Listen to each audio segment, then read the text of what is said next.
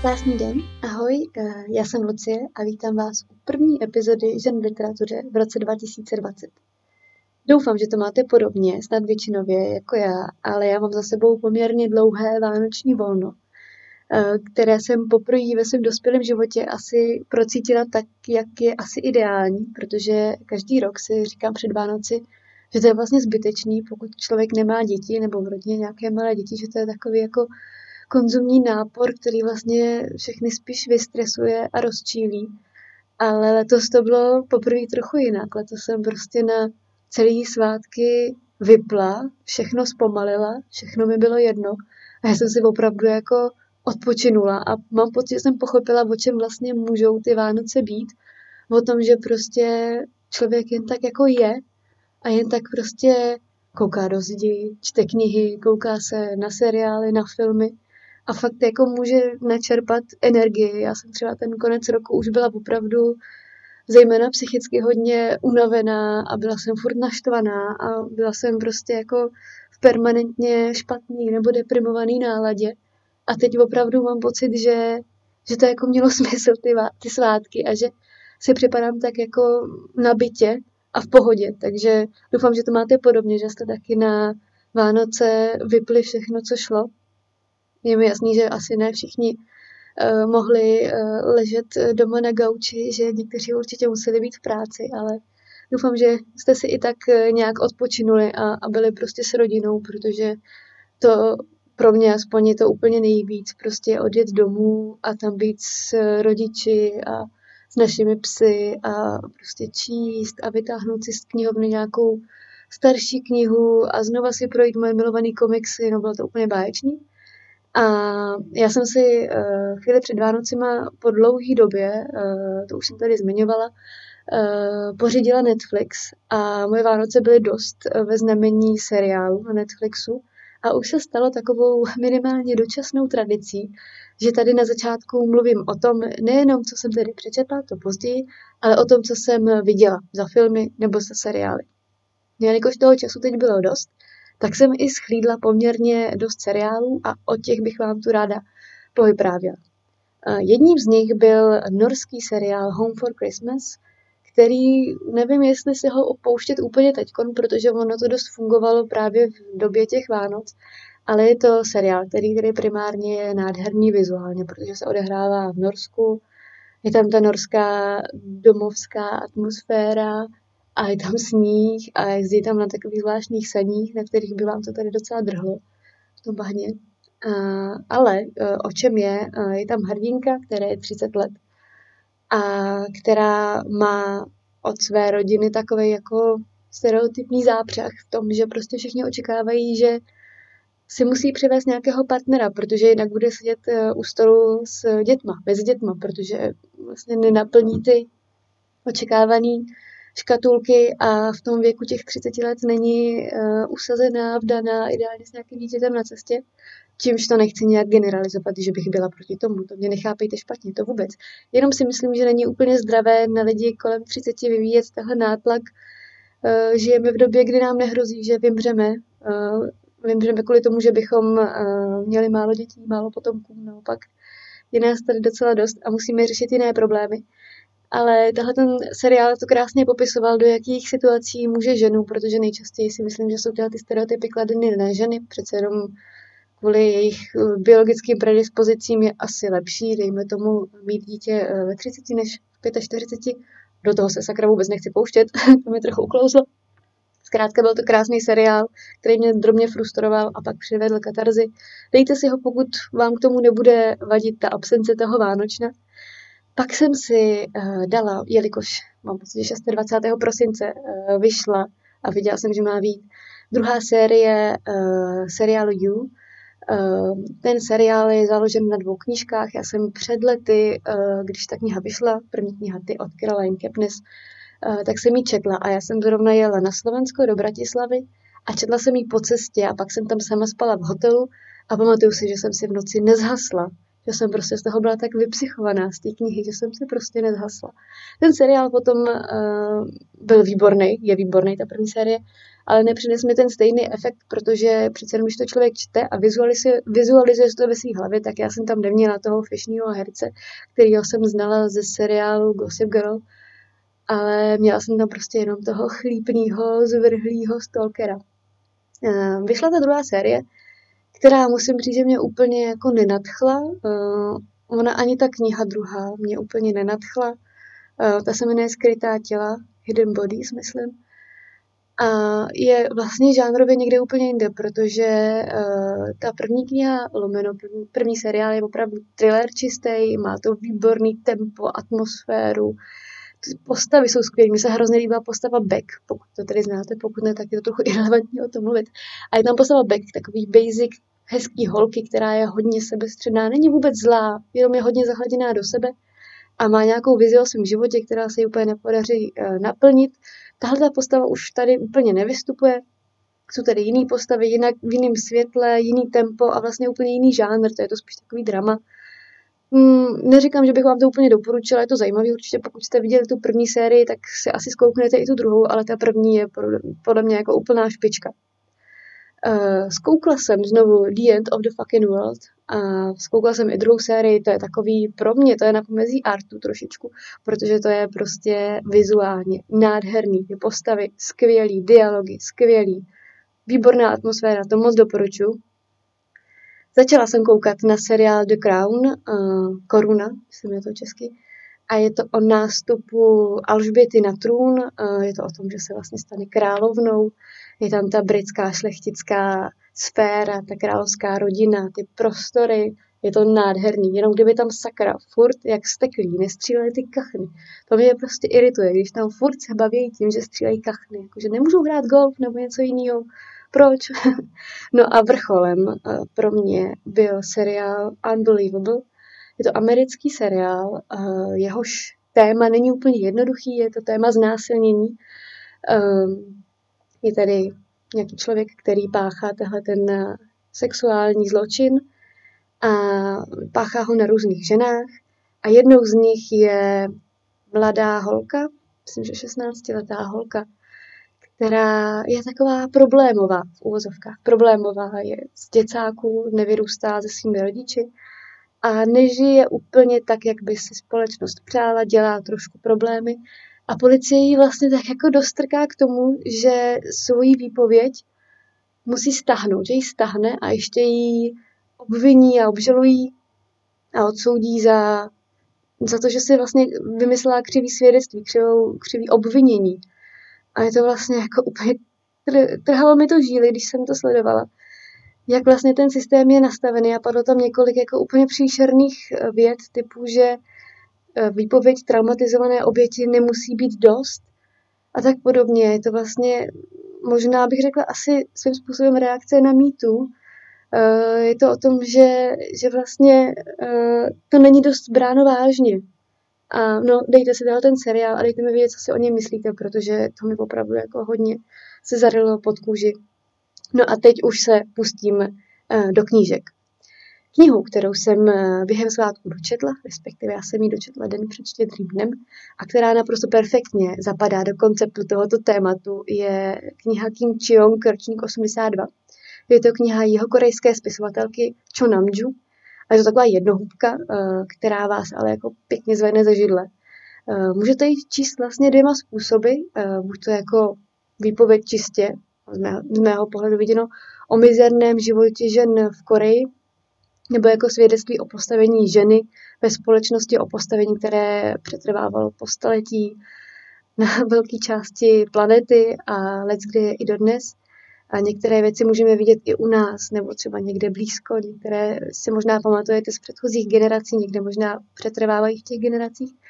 A vy tu čtete sice příběh jedné konkrétní Kim Chiong, ženy kolem třicítky, ale čtete ho vlastně jako příběh všech žen, minimálně všech korejských žen. Je to příběh o tom, jak v některých azijských zemích je skvělý mít syna a na prd mít dceru. Ehm, o tom, kolik prostoru se věnuje výchově a péči o chlapce, o syna. A o kolik míň se věnuje pozornosti a péči dívkám. Například se tu naprosto tabuizuje menstruace, o ní se matka s dcerou nebaví, protože ta dcera je vlastně tím pádem špinavá.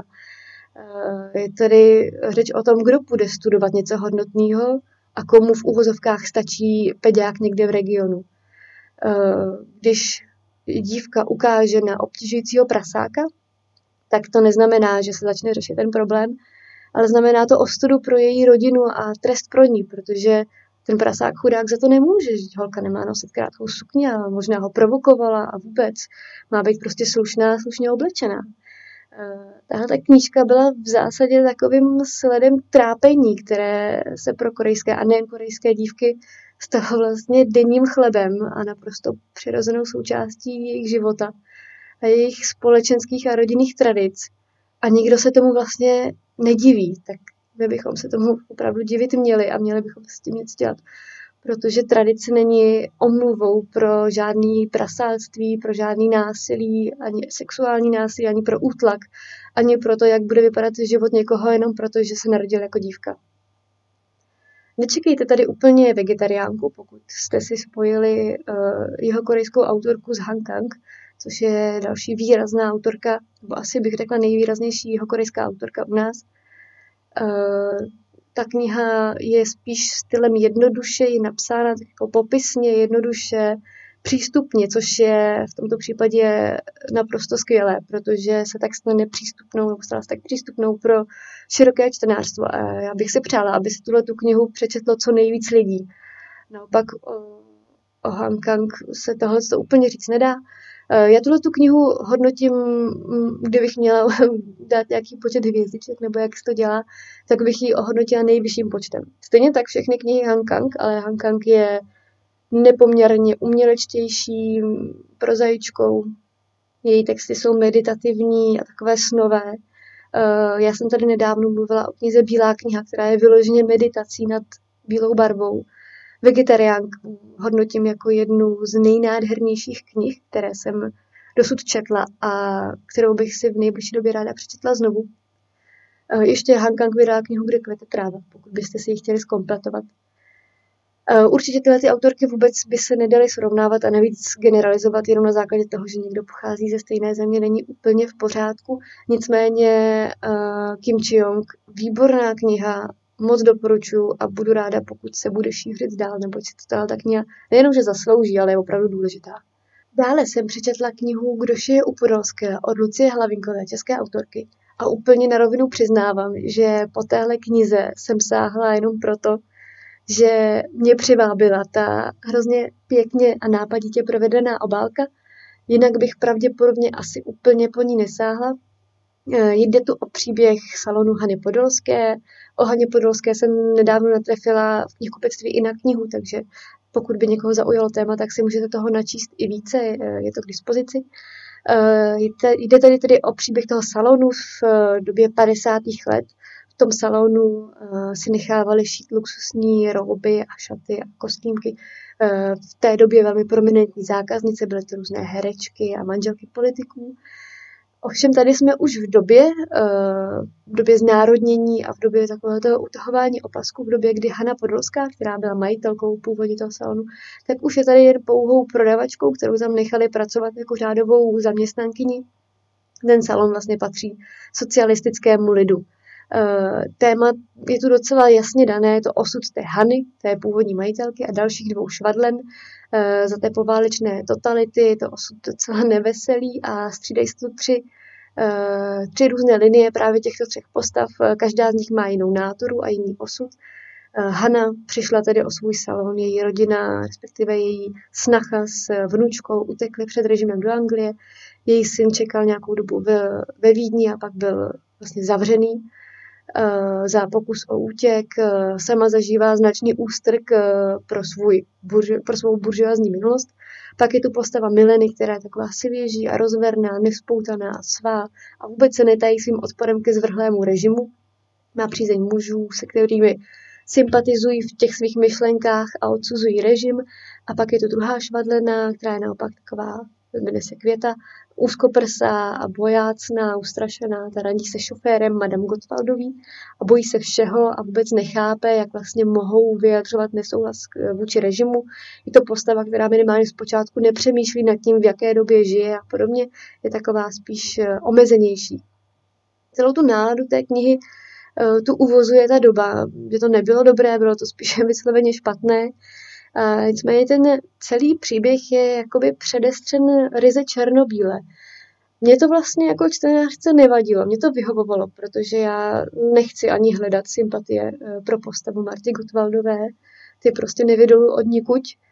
A myslím si, že tak to mají možná, možná i jiní, kteří uh, zastávají tyto postoje. Nicméně mohlo by někomu vadit, že to je opravdu ryze černobílé, a mohlo by to být někomu proti srsti, protože to tu je vlastně docela jednoduše eh, podané. Navzdory tomu, že ta kniha je vlastně o docela závažném tématu, jako je eh, poválečná bída a totalita, tak je vlastně docela oddechová, což je trochu paradoxní. Je hrozně jednoduše podaná, eh, ta trocha barvitosti, která v ní je, je jí dodána právě tím střídáním třech perspektiv Hany, Květy a Mileny. Milené takovou komediální třešničkou tam a zároveň tam je jako komediální třešnička ta Marta Gotwaldová. A mi říkají postava prdelaté Marty.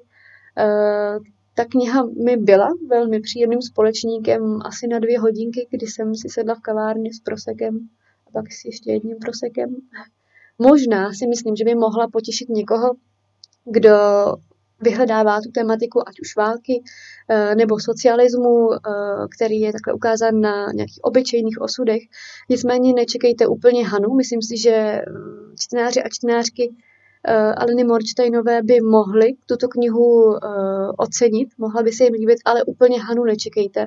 A rozhodně nečekejte třeba level tichých roků, které pro mě tedy jsou literárně hodnotnější, nebo třeba mě u toho napadla Žitkovské bohyně, to je taky rozhodně daleko eh, výše a daleko propracovanější. Je to spíše takové povrchní klouzání se tématem. Není to špatné, ale pokud se mě zeptáte za půl roku, o čem přesně byla, nebo či, jak se jmenovaly ty švadliny, tak vám to pravděpodobně uh, nebudu schopná říct, protože není to ten typ knihy, který ve vás nějakým způsobem uh, zůstane a tudíž bych jí dala takové spíše průměrnější hodnocení. O svátcích jsem také rozečetla a zatím nedočetla a pravděpodobně se v nejbližší době ani nechystám dočíst. Knihu esejů Svobodné ženy, svobodní muži, esej o pohlaví, genderu a feminismu od Kamil Pagli. Tuhle knihu jsem si naprosto zběsile běžela koupit uh, den nebo dva před Vánocma, protože jsem ji nutně potřebovala mít a číst. A byla jsem na ní zvědavá. Nečekala jsem, že se do ní zamiluju, ale čekala jsem, že se s ní nějakým způsobem budu různě jako potkávat, uh, že se s ní budu různě rozčilovat a podobně.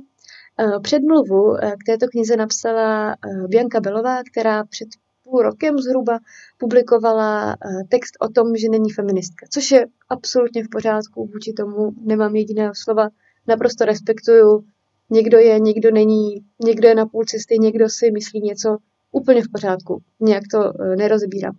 Nicméně argumenty, které použila, pro mě úplně OK nebyly například to, že uh, autorka vydělává spoustu peněz, že ji lichotí, když na nich výzdají pánové, když kolem nich jde běhat, že ji zvou všude po světě na konference a vůbec se má skvěle, což je super, fandím, ale není to argumentem, protože nepotřebujeme uh, feminismus. Některé ženy to tak totiž nemají. Dokonce matky samoživitelky jsou nejvíce ohrožené, ohroženou skupinou chudobou.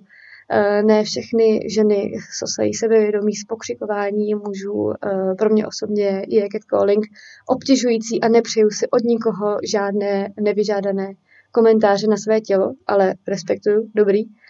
A to, že se má někdo dobře, neznamená, že někdo jiný nepotřebuje pomoc, že někdo jiný má problém, že to pro mě neexistuje. Bylo by to určitě příjemný, eh, nedovedu si představit žít tak, že já se mám dobře a proto nebudu řešit to, že někdo jiný, ale je to velká skupina lidí má problém, ale dobrý, i s takovým mindsetem se určitě dá žít. Bianka Belová v tom textu v podstatě popřela veškerou práci feministek v minulosti. Eh, zapomněla na to, že eh, díky nim má volební právo jako žena, že mohla studovat vysokou školu. Eh, deklarovala tam, že její syne, synové umí vařit, což vůbec nechápu, jak souvisí s feminismem. Už jsme si nějakou červí jírou nedostali do 19. století, ale za to, že uh, u nich vaří muži, já dneska nikomu tleskat nebudu. A opravdu to nesouvisí s feminismem. Uh, vrcholem to však bylo, že feministkou bude až tehdy, uh, kdy budou feministky řešit humanitární katastrofy v zemích třetího světa. Uh, mimochodem od toho jsou tu primárně jiné organizace, nicméně i v arabských zemích, uh, kde je uh, právo žen někde úplně jinde, když v západním světě jsou bojovníci a bojovnice za práva žen, mají za sebou slušný kus práce, nejenom v těch podcastech, už jsem o tom mluvila, Nicméně ten text pro mě byl argumentačním failem naprostý popřední práce obrovského množství feministek a feministů a původně bylo to za mě opravdu špatně, ale nevadí. Co mě na tom možná iritovalo nejvíc je ten potlesk v těch komentářích, nebo to bylo psáno velmi populisticky, to jsem se trošičku rozkecala. Eh, zkrátka Bianca Belová je autorkou předmluvy eh, k, tomu, k této knize a poměrně dost lidí mi psal na Instagramu, když jsem uh, publikovala story s tím, že jsem si tu knihu pořídila, že je právě tento fakt od toho odrazuje. Eh, v té předmluvě se víceméně vysmála všem, kteří za text kritizovali, což bych brala, akorát to drobně koliduje s tím, že si v tu dobu zrušila svůj facebookový profil, protože za to byla docela kritizovaná, ale co už. Ta kniha esejů mi upřímně trochu trhala žilky. Eh, jsou tu popsány věci, které jsou popsány velmi přesně, eh, velmi bolestivě. Jsou tu věci například, co se týče starých žen, když to řeknu takhle snad to nebude vnímáno hanlivě, co vlastně chtějí všechny babičky, ne všechny babičky, ale co spousta babiček třeba chce, to mě až trochu uh, zabolelo a spoustukrát se tu autorka trefila do černého a popsala věci, které se nečtou snadno. Nicméně uh, jako problém jsem tu viděla to, že ona má úzký pohled na jednu skupinu feministek. Pro mě není feminismus jedno smýšlení. Na světě je totiž spousta lidí, kteří mají různé pohledy na problematiku, cítí jiné problémy, mají jinou životní zkušenost, jsou v jiné fázi svého myšlení, cesty a dozrávání a to mi připadá naprosto v pořádku. Já sama se v tomhle vyvíjím. Před třema rokama jsem byla někde úplně jinde a doufám, že za další tři roky budu zase o kus dál v tom uvažování. A myslím si, že tohle by se mělo brát v potaz, že nejsou dobrý feministky a špatný feministky a Kamil nerozdává tu nálepku mezi ty dobrý a ty špatný. Ale je třeba brát, že svět je různý a není to prostě jeden pohled. V podstatě tak šmahem hodila všechny do jednoho pytle a to považuji za neprospěšný, dost urážlivý a možná i maličko toxický. No a navrh jsem tu měla ještě jednu knihu, eh, neboť v Luxoru teď byla sleva 25% na všechny knihy. Já sice mám zaměstnaneckou slevu celoročně, ale nemohla jsem si pomoct a po Vánocích jsem naběhla a koupila jsem si nějakou knihu. Bohužel jsem uh, nenašla žádnou, kterou bych zrovna jako potřebovala, neboť to, co chci vlastnit, to už nějak mám a nic jiného mi nechybělo. Tak jsem sáhla po knize, kterou jsem držela v ruce už na světu knihy, u nakladatelství Pistorius a Olšanská, kde jsem koupila vlastně úplně všechno nový, protože si od nich kupuju všechno. ono těch knih moc není. A tuhle tu jsem nakonec nevzala, protože jsem do ní nahlédla, přečetla si pár řádků a trochu mě popudila ale teď jsem si, teď jsem si ji pořídila, no a jde o, a vím, že jsem tady na sakra uh, tenkým ledě a vím, že z toho můžu mít trochu problém, když to uh, řeknu, ale co už. Uh, jde o sbírku publicistických prací Petra A. Bílka, uh, což byl můj učitel na katedře uh, literární vědy na Filozofické fakultě UK. Uh, já jsem k němu chodila na takové ty základní přednášky o poetice a chodila jsem na semináře o české povídce a o české literatuře a bylo to vždycky obrovsky uh, obohacující. Uh, jeho přednášky byly vtipné, inteligentní, on je šarmantní a byl pro mě takovou modlou. A hrozně moc jsem se u něj naučila. Uh, opravdu mi studium na jeho přednáškách a seminářích hrozně moc dalo. Zároveň ta náročnost seminářů byla poměrně vysoká, tudíž jsem se na ně vždycky na každou tu hodinu připravovala a věnovala jsem tomu hodně času, což bylo skvělý. Eh, ta kniha se jmenuje Generátory národního pohnutí a další mučící stroje. Eh, je to výbor různých textů, které vyšly třeba v Respektu nebo v A2. A ty texty jsou inteligentní, pravdivé často, nicméně jejich pointou je popis nebo kritika úpadku obecného kulturního prostoru podstatě jde o to, že dnes už se tolik nepíšou odborné eseje eh, o literatuře a hlavně už se tolik nečtou. A místo toho se o knihách a o kultuře mluví i na sociálních sítích. Já rozumím tomu, že to mnoha uh, lidem, jsou to zpravidla starší muži, uh, vadí a když to kritizují, tak se uchylují k jedné věci a to je urážení vzhledu těch, co jsou na tom internetu a nejčastěji jsou to mladé dívky. A mě se mě opravdu zklamalo to, co jsem se dočetla v předmluvě a to, že na první dobrou prostě urazí vzhled nějaké booktuberky. Má tady nějakou booktuberku a jako první, co o ní řekne, je, že je to dívka luzného zjevu, což si myslím, že urážet intelekt na základě vzhledu není dobré a je třeba si uvědomit jednu, jednu věc, nejenom, že se prostě doba posouvá, to se děje vždycky, ale uh, někdo, kdo publikuje na internetu, tak má tomu poplatný publikum. To znamená, že pokud booktuberka, který je s největší pravděpodobností něco mezi 14 16 lety a mluví o knihách pro teenagery, mluví o knihách Sary J. Maas například, tak má i poplatný publikum. Má publikum složený z jiných dívenek, které také rádi čtou eh, Saru J. Maas a je jim taky třeba 15 let.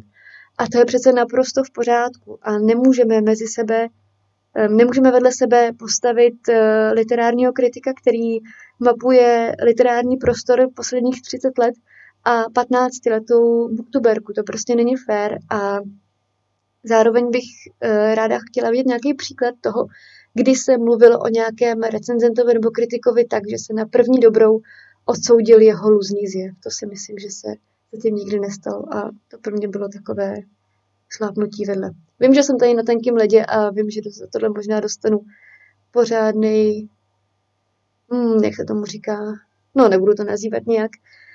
To pro mě bylo takovým drobným zklamáním, ale hm, když jsem si dávala dohromady podněty eh, k tomu, o čem bych tu chtěla mluvit, tak jsem si říkala, sakra, to je zase negativní, zase bych měla být trošičku pozitivnější občas a tak jsem se rozhlídla na svém pracovním stole, eh, jsem měla knihu, která, kterou jsem zrovna uh, četla, teď už je dočtená, jmenuje se Až zhasneme, jako dotlačila a řekla jsem si, aha, takže ani na závěr nemohu zmínit knihu, ze které bych byla nadšená. No, já doufám, že od příště to bude trochu pozitivnější, že se budu v roce 2020 méně rozčilovat ale zase rozčilovat se nad věcmi, které je třeba měnit, nebo které máme možnost nějakým způsobem aspoň maličko pozvolna měnit, vlastně dává smysl. No, tak jsme to nebylo dnes příliš zmatené. Mám pocit, jako bych si tady zase hodinu povídala sama se sebou, což vlastně reálně je pravda. Nevadí. Mějte hezký nový rok, uh, nerozčilujte se nad věcmi, se kterými nemůžete nic udělat a mějte se fajn. Ahoj.